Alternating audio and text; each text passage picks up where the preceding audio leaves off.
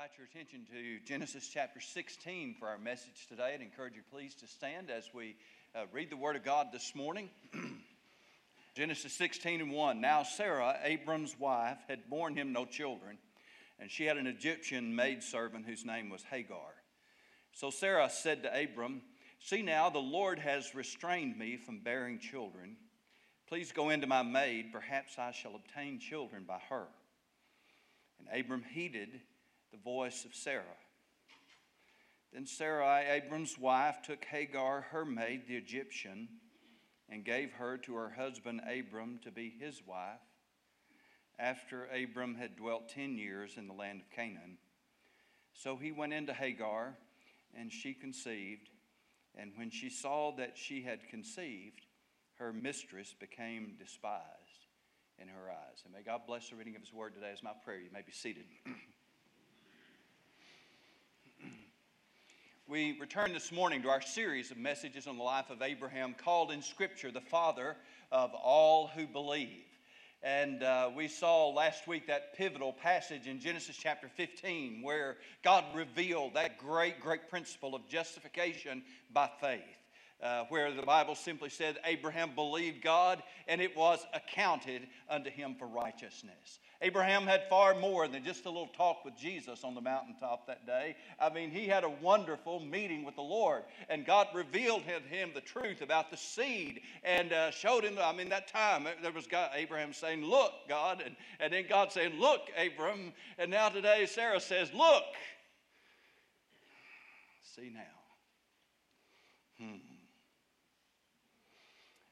after all those marvelous times God reaffirming his promise to him, now he's going to have to deal with this effort that's 100% in the flesh. The fires of the sacrifice he had made were still burning on the altar when he goes back to those efforts of humanity, the efforts of the flesh characterized by that old saying, you know, if it's going to be, it's up to me. In few places in the whole Bible do we see how easy it is to move from walking by faith to walking in the flesh, as we do between Genesis chapter 15, great encounter with God, Genesis chapter 16. Now, there's always a tension in our life between, okay, do I walk by faith do I trust God with this? Am I going to trust God to do what He does, to do what only He can do? Or do I need to pull up my sleeves here and just go to work and make something happen? Uh, after all, we have that incredible passage of Scripture that says the Lord helps them that helps themselves. Uh, that's, that's not in the Bible. Sorry. I've seen one Broadway play in my life, and it was the play Shenandoahs in 1976 when I saw it. It's also a movie. In fact, it was a movie, I think, first, not sure.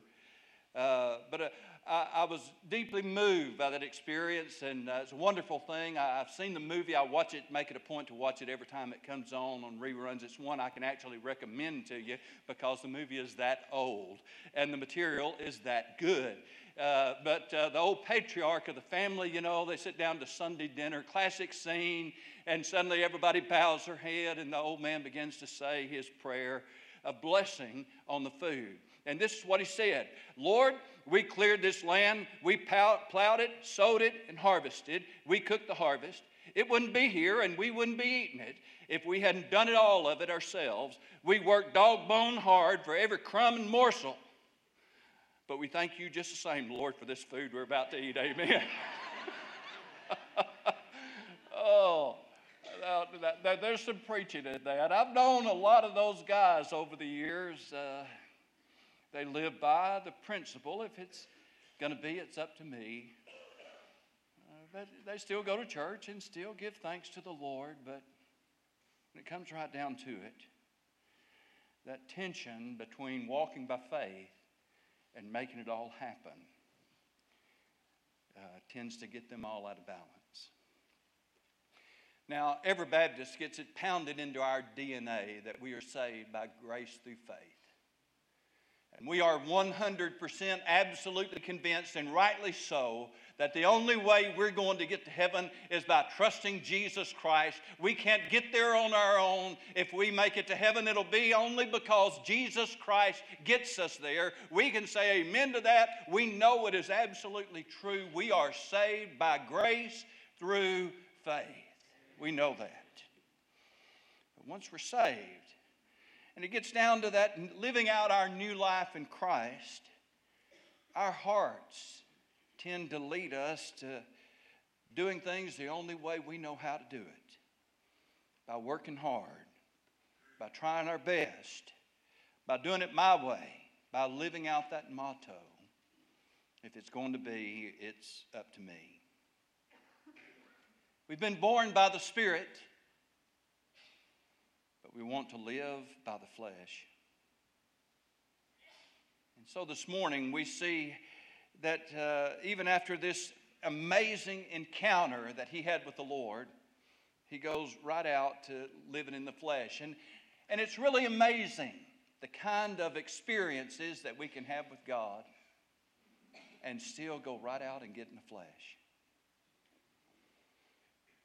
Now, I'm not making this up. The Bible says that that is exactly what he did. Galatians chapter 4 and verse 22, it is written that Abraham had two sons, the one by a bondwoman the other by a free woman. But he who was a bondwoman was born according to the flesh. And he of the free woman through promise, which things are symbolic. For these are the two covenants the one from Mount Sinai, which gives birth to bondage, which is Hagar. For this Hagar is Mount Sinai in Arabia and corresponds to Jerusalem, which now is, and is in bondage with her children but the Jerusalem above is free, which is the mother of us all. And so Paul tells us then that the birth of Ishmael represents the efforts of the flesh. And it corresponds to uh, the covenant that was characterized by the law of Moses and therefore put people under the rule of law and the bondage of law. He tells us then that the flesh finds something very attractive about the rule of law. Human beings tend to respond well to the idea that if we do enough good stuff and avoid enough bad stuff, God will say, Well done. Come on in. You did the best that you could do. There's a little bit of right and every wrong, and a little bit of me and you, and no, I didn't make that up. That's a very bad country music song. But humanity likes that. Just about doing good, avoiding the wrong things. But that is the rule of law. And the Bible speaks of it very plainly in Romans chapter 3 and verse 20. Therefore, by the deeds of the law, no flesh will be justified in his sight. You can't put it any plainer than that. You cannot work yourself into being right with God. It cannot happen. Nobody's going to do it. Brother Rich is not going to do it. Billy Graham didn't do it. Mother Teresa didn't do it. Think about the best person that you know of on the planet today. That person is not going to do it. By the works of the flesh shall no, no flesh be justified in his sight. But oh, it's so easy to fall into that. Get us a little list of rules and do's and don'ts, even after we're saved. And we think somehow then that though we've been saved by grace through faith, then somehow, you know, if I if I do all the right things and I don't do all the wrong things and I make then I'm going to bear fruit, but then we see, well, the fruit's not like we want it to be. And so then we just start pushing in and doing it harder and harder and working more and more. The reason why that's tough is because waiting on God is one of the hardest things that we ever do as believers in Christ. To keep on trusting God, keep on living by faith and walking by faith, even though we're not seeing the results that we want to see, even though things aren't happening the way we want them to happen, even though I'm not seeing the changes in my life that I want to see. But will I keep trusting in God? Will I roll up my sleeves and go to work and make something happen?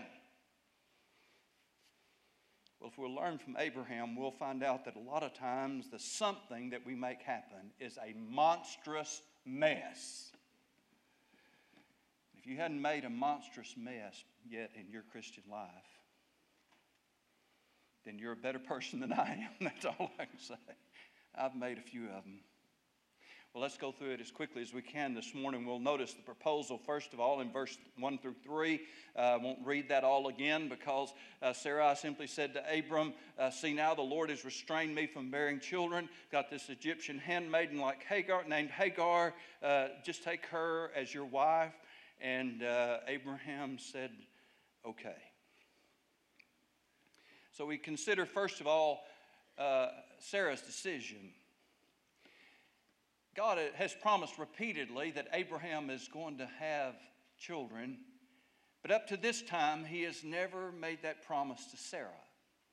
Abraham would be the father, but there was never any indication that Sarah necessarily would be the mother. Now, the fact is that since Sarah is Abraham's wife, it is a natural and normal thing to consider that whatever God has promised to Abraham in this department is going to include Sarah as well. But here she is, and she says, Now look, the Lord has shut me up from bearing children. I'm not going to be able to have a child.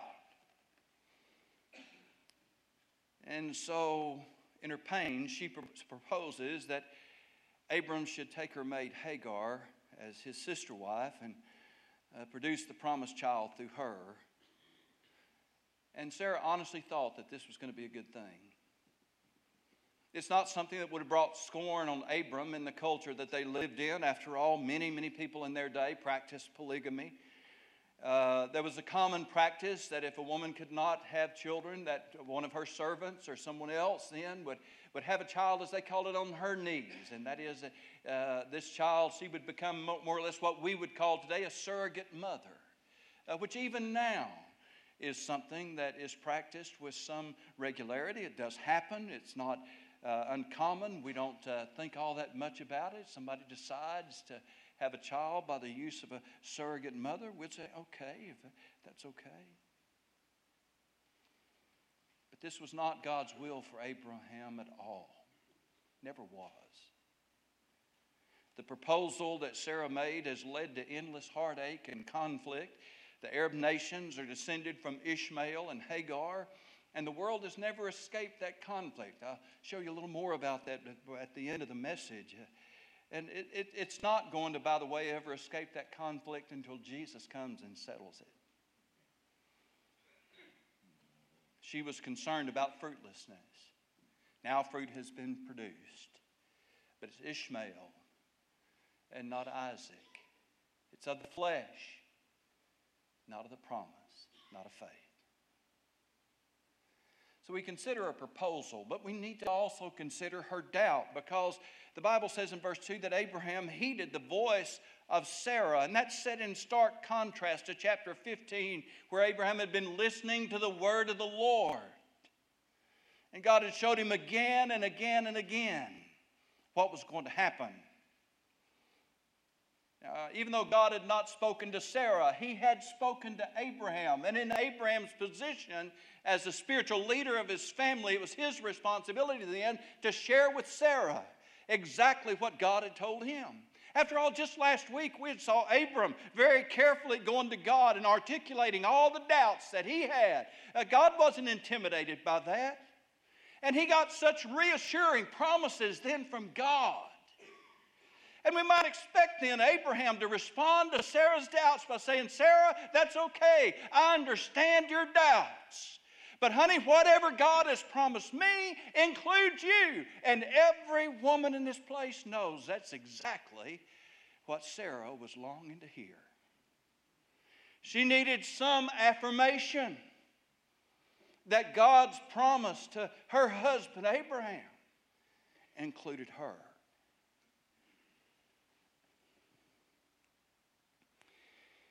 She could have gotten through that time of doubt. But it didn't happen. Instead, we get the second time in less than 20 chapters in the Bible where a husband heeded the voice of his wife who was speaking contrary to the clearly revealed Word of God. And the world has been paying the price for both of those experiences ever since. Abraham gave in to the pull of the flesh. His greatest desire was to fulfill God's will and purpose for his life. And this was a very powerful appeal that was coming to him uh, from Sarah. And so, in a way, she was proposing exactly what he wanted. And how many things do we do under the guise that this is what God is leading me to do, when in fact the only thing we're feeling is the pull of the flesh? It can happen very easily to us, just like it did to Abraham. His mistake is easily identified. He did not seek the help of God. Not once do we find him praying about this. He doesn't say anything about that. He just says, seemed like a good idea to me. And away we go. You see, we often say that where there's a will, there's a way. But as believers in Christ, and when we're dealing with the Lord's work and basically just about everything, we need to understand that where God has a will, God also makes a way. And we say it, it's like a mantra that we repeat over and over again. Well, you can't change the, the message, but you, have, you can change the methods. And we say, well, well, it doesn't matter. You know, methods don't matter. But you can't get that past Genesis 16. See, the method did matter, didn't it? God had a will, God also had a way. But nobody's looking for God's way. And that was a big mistake. That was the proposal. Then we see the problem. So he went into Hagar, and she conceived. And when she saw that she had conceived, her mistress became despised in her eyes. And Sarah said to Abram, uh, My wrong be upon you. I gave my maid into your embrace. And when she saw that she had conceived, I became despised in her eyes. The Lord judged between you and me. So Abram said to Sarai, Indeed, your maid is in your hand. Do to her as you please. And when Sarai dealt harshly with her, she fled from her presence. Abraham was given Hagar to be his wife. And the Bible says that very plainly to be his wife. As soon as Hagar had conceived, uh, remember they didn't have an EPT back then, so It'd take several weeks, a month or two maybe, when she was sure that she was with child. And when she understood then that she was conceived, then whatever agreement that she had made with Sarah about the baby was gone. After all, she was just as much Abram's wife as Sarah was, and she was the one that was now going to bring him his promised child. It's no wonder that Sarah was despised. She came straight to Abraham with that response then uh, My wrong be upon you. They say, what exactly does that mean? Well, it means, look what you have done. That's what it means. Or, if you prefer the more modern translation, this is all your fault. Look what you've done. Abraham made a mistake that men have been making for all of our generations, and that is he heard what his wife said, not what she meant. But we're not going to let him off that easily. Because after all the encounters and all the experiences that he had had with God, he should have known better. So I wish I could say that Sarah was all wrong here and side with poor old Abraham and saying, you know, hey man, this is all your idea, but I can't.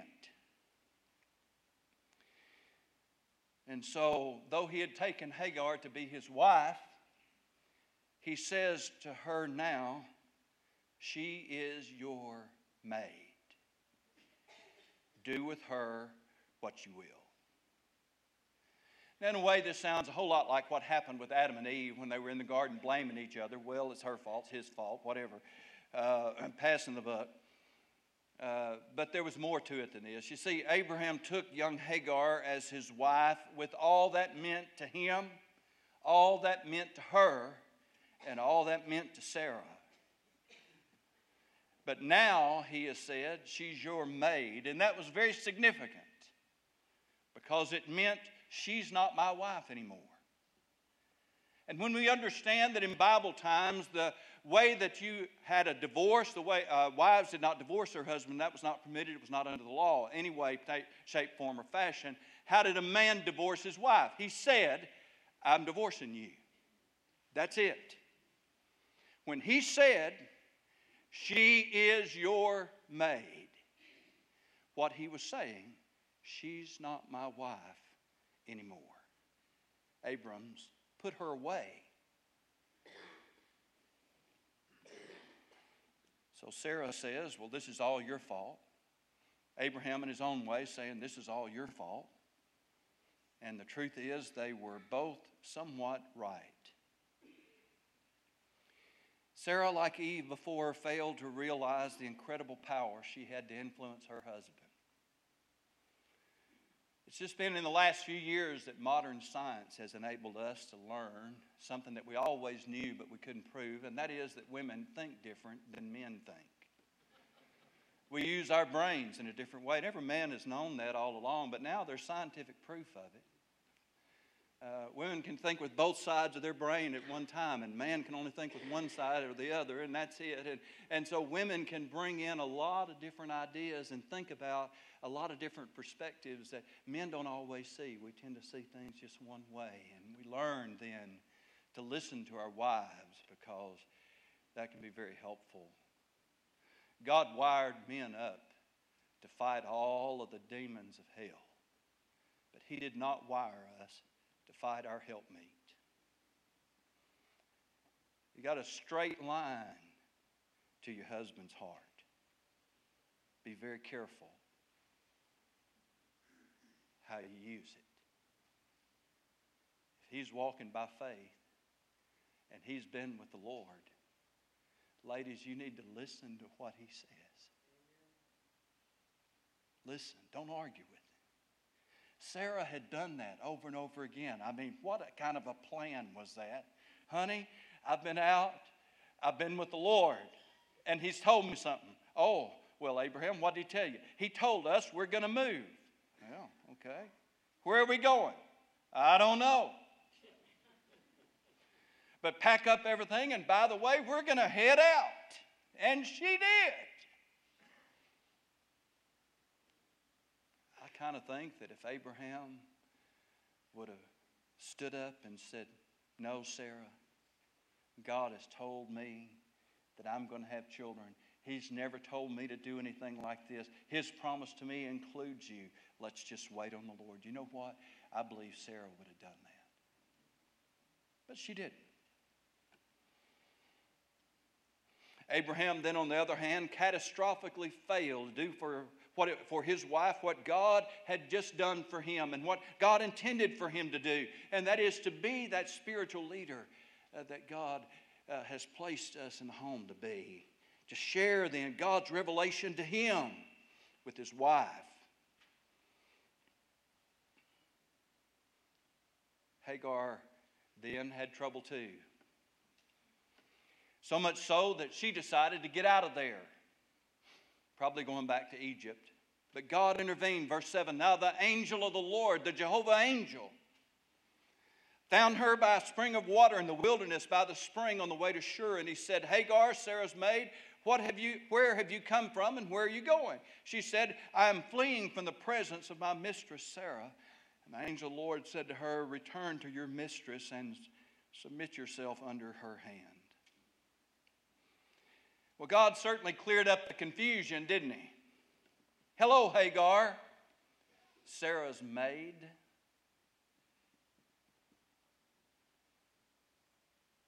God knew everything that had happened.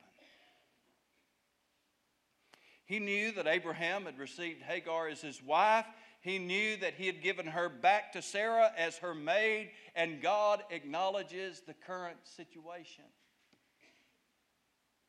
God clearly revealed his plan for marriage. For this cause shall a man leave his father and his mother and shall cleave unto his wife, and they two shall be one flesh. Jesus then added this on What therefore God hath joined together, let not man put asunder. God's plan for marriage is not ambiguous. It's not hard to understand. He didn't uh, stutter when He gave us that message. We didn't have to struggle along to try to understand it. It is very, very clear. But when we make a mess out of marriage, don't think that God doesn't know that because He does. And we see right here in our text that God is capable of, perfectly capable then, of dealing with that mess, whatever it is.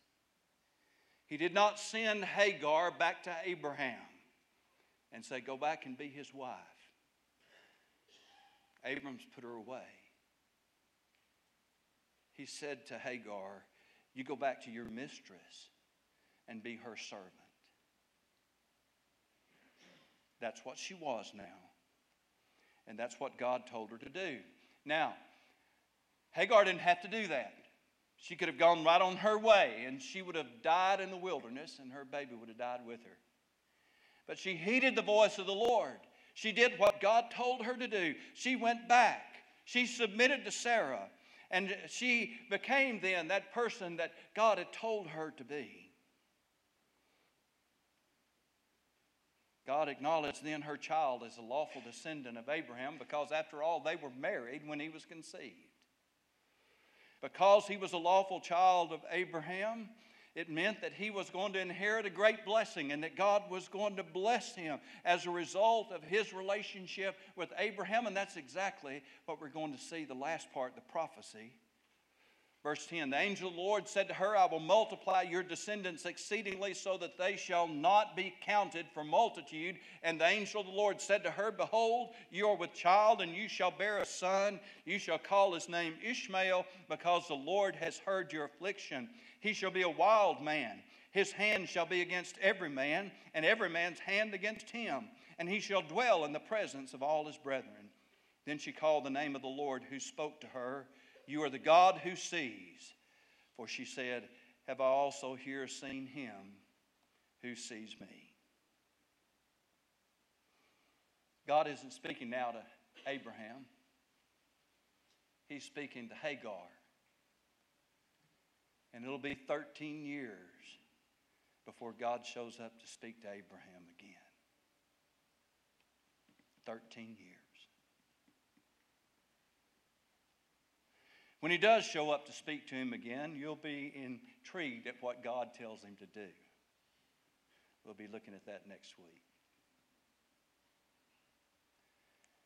It was 609 AD, thousands of years later. When Muhammad claimed to have heard from God through the angel Gabriel, receiving the message that Ishmael and his descendants were the true beneficiaries of the Abrahamic covenant, not Isaac The prophecy gained a lot of traction, no doubt aided by the fact that Israel was no longer in the land because they'd been taken out under the judgment of God. And so here was Muhammad proclaiming that after all, the land was theirs and they were going to have all of those blessings and benefits. And thus was born the conflict between the Jews and the Arabs. It almost immediately led to war not only with the rest of the world, but also among themselves. When Muhammad died, world of Islam split into the Shiite and Sunni factions. They've been fighting each other and fighting the rest of the world ever since. Just like God said, when He said He'd be a wild man, what that meant is, is that He would be stubborn, self willed, and He wouldn't be able to get along with anybody, even among themselves. And no, that's not profiling for me to say that. That is simply me preaching the Word of God. God said it. And it is what the world has been living in. You see, God had been listening in on this family. And so he tells her to name her son Ishmael. And that means God will hear. God will hear. He promises to multiply her descendants, but significantly, he also tells her that Ishmael will be that wild man and stubborn nonconformist. All of this then comes about as a monstrous mess that is produced when we substitute trying for trusting. And unfortunately, in spite of all the constant reminders, we still keep trying and we have trouble trusting.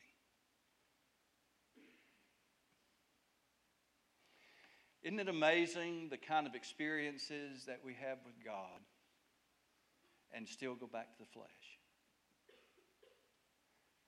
I was saved when I was seven years old. That's over 50 years now. I've been a believer. I've been in ministry for almost 40 years. It's ordained in 1979. Next year will be 40 years if I live. I really honestly thought at some point in time I was going to have the right experience. Go to the right revival meeting, spend the right time at the altar. I was going to hear the right sermon or maybe preach it. that being better. And not only would it change everybody else, but it changed me. I mean, I'd turn a corner and that would be it. It'd be walking with God from then on, and the struggle would go away. I've lived this out again and again. It's amazing what kind of experiences we can have with God and still go back to the flesh and still be unchanged.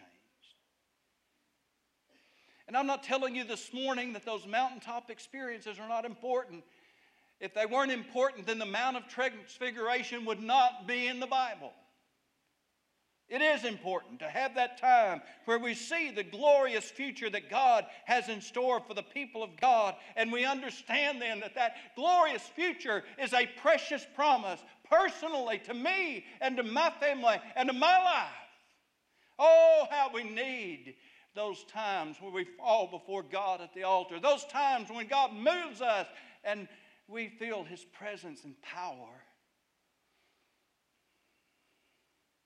But unfortunately, it's, it's not like a once for all vaccination that makes us immune forever. Even if we get a booster shot or two, it, our, our immunity doesn't. We're too resourceful, and the flesh is too sneaky. But we can learn a little bit, though, about what happens when we follow the flesh. Number one, when we follow the desire of the flesh and follow the reasoning of the flesh, it will leave us with turmoil in our tent every time. Every time. So here's Abraham and Sarah and Hagar. He married Hagar for a while. Now she's expecting. But now he's put her away, he's divorced her. And they're all three living in the same tent for the rest of their life. And best I can tell, they never did get shed of each other.